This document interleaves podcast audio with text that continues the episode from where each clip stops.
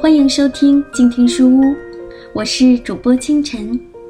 今天我们继续来读佩蓉教孩子学礼仪。上一章我们读到，真正的绅士要做到体贴别人。今天我们继续来读绅士的其他表现，以及骑士精神所具备的品格。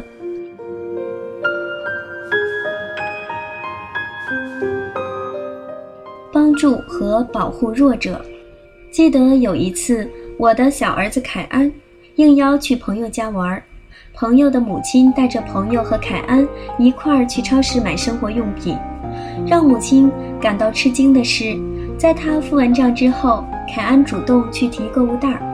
当母亲提出要拿时，凯安说：“在家里，女士是不会拿重物的。”母亲颇为感动的是，凯安对小事这么留心。相比之下，自己的儿子却想不到这些，母亲不禁一阵自责。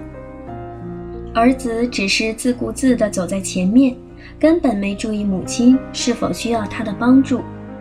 这位母亲遇见我时，就向我请教如何让儿子在日常的生活中留意他人的需要。一位绅士应该做到：主动为他人拿重物，善待动物。下雨时帮别人找雨伞，为别人开门关门，让女孩子先走。在体质上，男孩比女孩强壮，强壮就意味着他们的力量要用来保护和帮助弱者，而不是欺负弱者。深刻理解这一点很重要。如果在孩子小的时候对这个问题处理不当，强壮的男孩长大后，当他们本可以成为英雄和冠军时，他们却会去欺凌弱小者，或者成为独裁者。我清清楚楚地记得，我儿子在北京一所公立学校的第一年，在那所学校有一个高个的同学欺负班里其他同学，强迫他们买午餐，或把他们的 MP3 给他玩。当一个同学拒绝他的要求时，这个男孩就带着他的年龄大、强壮的兄弟来打那个同学。这种事情。老师却不闻不问。在那段时间里，我儿子不喜欢去学校，因为教室里充满着恐惧的气氛。那里的老师不明白，强者应该帮助和保护弱者，所以后来我们就让儿子转学了。这与我儿子之前在美国就读时的另一所学校形成了鲜明的对比。在那里，我儿子在学业上远远高出其他同班同学。当他跟老师抱怨说他在参与某个项目上感到很无聊，不想和他那两位被指定的同伴一起合作时，他的老师专门花时间教导他如何帮助那些不像他那样聪明能干的人。结果证明，这个项目对我儿子是一次有趣的经历，从中他学会了团队合作。在团队里，总有一些人不具备和你一样的天分或力量。而他的那两位同伴最后成了他最好的朋友，在之后的足球比赛中多次帮他射门得分。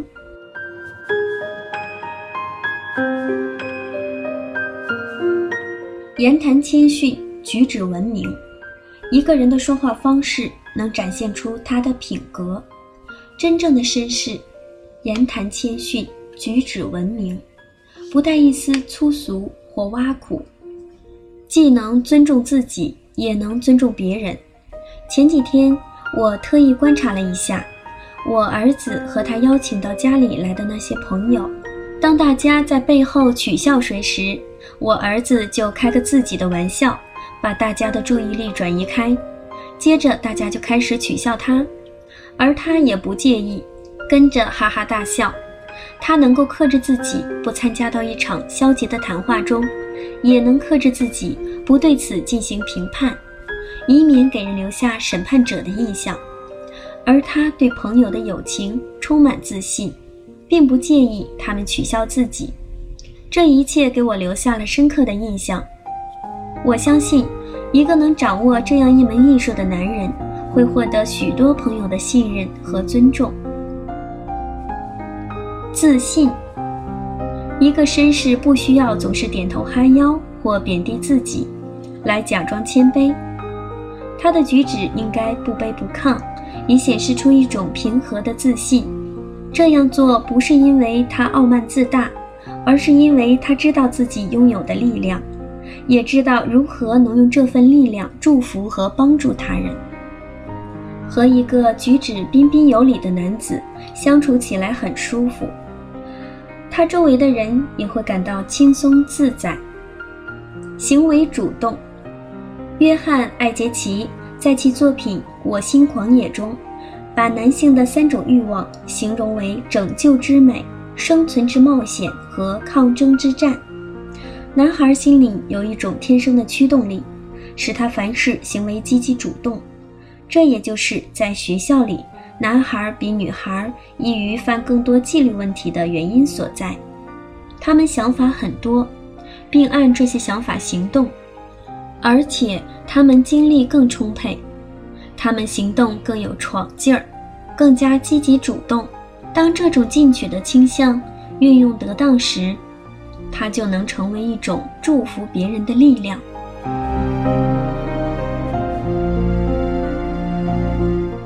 士精神，就骑士精神，以及在恋爱前达到这一理想境界的深深渴望，我儿子和我进行了多次讨论。沃尔特·拉雷爵士以其骑士精神而闻名于世。他把自己的斗篷铺在泥泞的路上，让从马车上下来的女王伊丽莎白一世走过。骑士精神作为一种品行特征，专用以定义。中世纪身着闪亮盔甲的骑士所具备的理想特征，共包含七种品格。勇气。几年前的一个春节，我和远在台湾的父母通过电话之后，告诉凯恩和凯安，虽然外公和外婆很想念他们，但是因为我们没有时间，无法带他们回台湾过春节。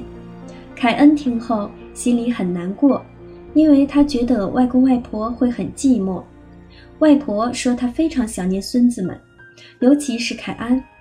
凯恩便自告奋勇地提出，愿意带着弟弟回台湾见外公外婆。虽然那时他才刚满十二岁，而且还得在香港转机，但凯恩还是愿意冒险一试，因为他很爱外公外婆，所以即便小小年纪。还得带着弟弟经过陌生的地方，独自旅行，心中有些惧怕，他还是决定这样做。我为凯恩的勇气所感动，特别因为这是出于爱的缘故。正义。我们刚到北京的时候，把凯文送到本地的中学就读。当时有位男生仗着自己的父亲有钱有势，常常欺负班里的同学。男生让同学们给这给那，假如同学不照办，他就会揍他们，或者让他们的日子不好过。一天，男生看上了某位同学的手机，让同学把手机给他。同学不听，男生就一脚朝那同学的胯部踢去，同学立刻疼得跪在了地上。其他同学见状都敢怒不敢言。可凯文实在看不下去了，就上去阻挡这位男生。因为凯文是外籍学生，男生后来也没怎么敢报复他。凯文和他帮助的同学成了好朋友。之后，一旦看到男生在那位同学跟前转悠，凯文就会去保护他。但有一次，凯文不在场，男生找到了那位同学，抓着那同学的脑袋就往墙上撞。凯文闻声赶来。见状，一把把男生拉开。这一切都发生在老师的眼皮底下，可老师位于其父的权势，就不去拦阻。之后，凯文把这些事情告诉了老师，老师无奈就批评了男生几句。结果到了月底，老师的工资就被扣了很多。从那以后，男生和老师都变着花样给凯文找麻烦。一天。男生突然把凯文的书包碰到了地上，他的 MP3 随即掉了出来。男生见状，顺势一脚踩上去，把 MP3 踩成了碎片。老师这时却扭过头去，装作什么也没看到。即使这样，凯文也没有因为害怕低头。只要他在学校，就会去保护那位受欺负的同学。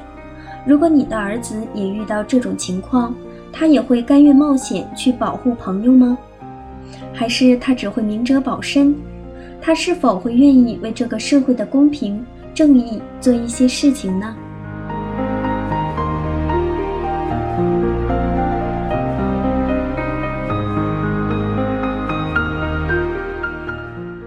今天的书就读到这里，下一章我们将继续来读骑士精神的其他品格。我是主播清晨，感谢收听本期节目，下期再见。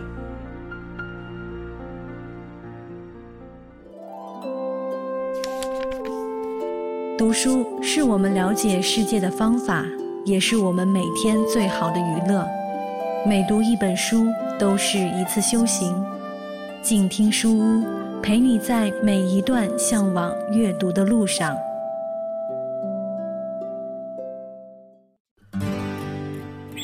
远方自由的雪山，我们要走多远？在沸腾的世界中，哪里有长满苔藓的清泉？在一世枯荣的树下，你是否看过日落时金黄色的海？漫天飞雪的时刻。你愿意和谁围坐在炉边，谈谈心事，聊聊天？公众账号搜索“静听有声工作室”，很期待在那里和你相遇。